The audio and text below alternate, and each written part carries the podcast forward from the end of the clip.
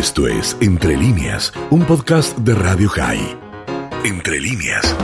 Querido Carlos, ¿cómo estás? El primer día de este nuevo gobierno.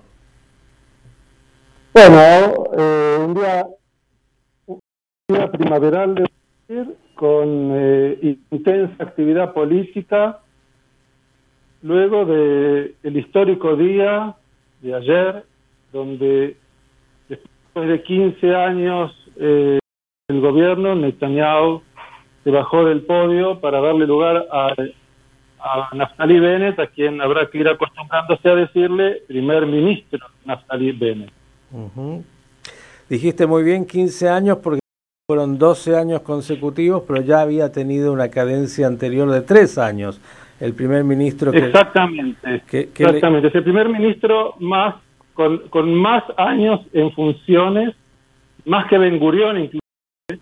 Y debo decir que eh, Netanyahu de un día para el otro no, no, cam, no ha cambiado. O sea, hoy en la primera reunión de la comisión del bloque de oposición, cumplió con su tarea como líder del bloque opositor y fustigó sin ningún tipo de miramientos al nuevo gobierno, donde la frase más importante fue de derribarlo para volver al poder.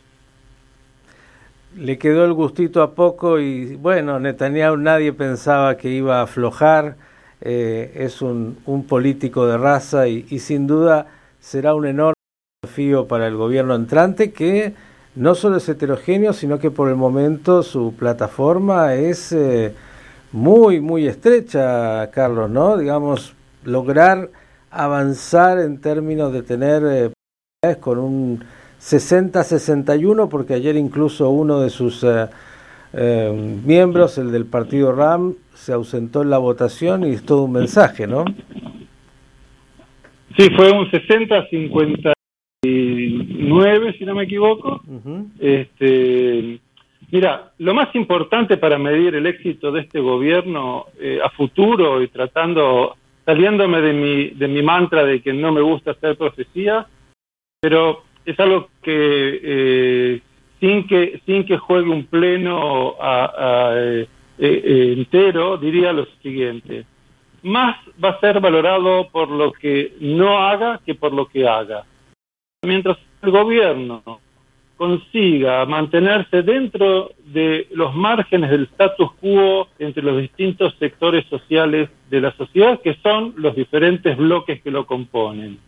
Mientras avancen temas que fueron eh, desoídos, abandonados y hasta maltratados por el gobierno de Netanyahu en temas de justicia, igualdad, desarrollo de comunidades árabes, ejemplo, que por eso está el, por primera vez un partido árabe en el gobierno, para, para eh, lograr avanzar los intereses de estos sectores, si consiguen los primeros dos años mantenerse sin hacer ninguna en el gobierno, creo que entonces podemos decir que este gobierno de coalición tan amplia, eh, liderado por un primer ministro que tiene menos bancas que Netanyahu como líder de la oposición, presentándolo en el gobierno, será todo un éxito y un hito en la historia de Israel. Pero para eso quizás tengamos que pasar la primera semana y ver cómo resuelven algunos temas que ya pican, pican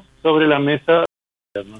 Digamos, Carlos, también así como dijiste, Benjamin Netanyahu, el primer ministro más eh, eh, extenso en tiempo que ocupó este cargo, bien, eh, Naftali Bennett es el primer ministro que simbólicamente y no simbólicamente usa kippah y es observante en términos religiosos.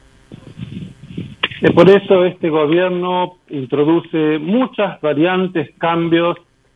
Eh, es más, eh, hay que tomar en cuenta que Netanyahu deja el cargo con 71 años. Hagamos la cuenta, si eh, comenzó su carrera como primer ministro hace 15 años atrás, andaba por los 50 y pico. Uh -huh.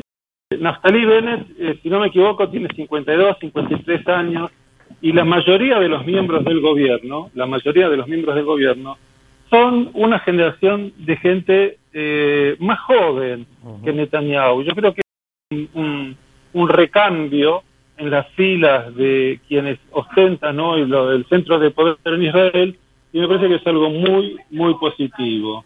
Eh, eh, de alguna manera, el nuevo gobierno es muy político, tiene ocho ministras, eh, algo que antes no a nadie se hubiera ocurrido, y de alguna manera el gobierno tiene, el nuevo gobierno tiene que tener como objetivo, como no equivocarse, avanzar sobre proyectos firmes y claros y de esa manera eh, constituirse, afianzarse y tener cuidado porque Netanyahu y la oposición lo están esperando, como se diría, en la esquina para derribarlos.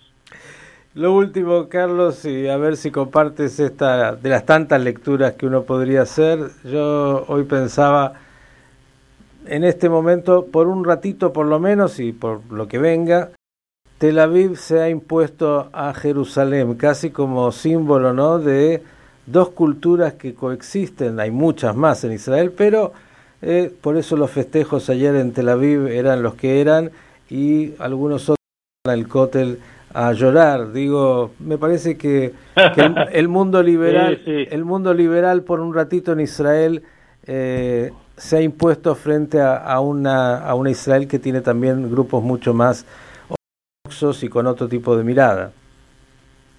Y te agregaría lo siguiente, pero fueron a festejar que el primer ministro, los, los, de, los Tel Aviv, como decimos nosotros, los residentes de Tel Aviv, que son laicos, liberales, serían a festejar el nombramiento de un primer ministro que usa kippah, que eh, cuida Shabbat, y que durante un largo periodo de tiempo fue el encargado regional de los asentamientos y las colonias en donde la mayoría de los que ayer cantaban, festejaban y victoriaban, sostienen que hay que salir de ese lugar para terminar con la ocupación, según la visión que ellos tienen, del territorio palestino. O sea que en Israel, vos sabés cómo no puedes aburrir nunca, y este es un fenómeno más.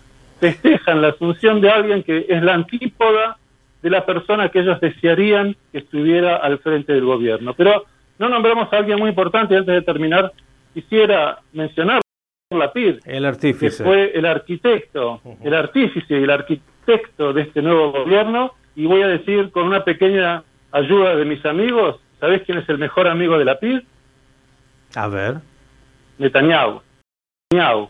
Porque todo lo que hizo Netanyahu durante, desde el 23 de marzo hasta ayer, el 23 de marzo fueron las elecciones, hizo todo lo posible para que este gobierno se constituya y se conforme, chicaneando o siendo imposibles de cumplir a los diferentes políticos y partidos y de esa manera él con su negativa a, a, de alguna manera eh, formar una coalición menos extrema y la PID con una arquitectura de renunciamiento porque él tiene o sacó más bancas que, la, que, Bennett en el Parlamento y armando una coalición donde todos renunciaron un poquito a algo y están satisfechos eh, el, el, primer, la medalla de oro es para la PIR y la de plata para Netanyahu. Y la de bronce para Bennett, pero como son estas cosas, Bennett subirá al podio por encima de todos y debemos desearle el mayor de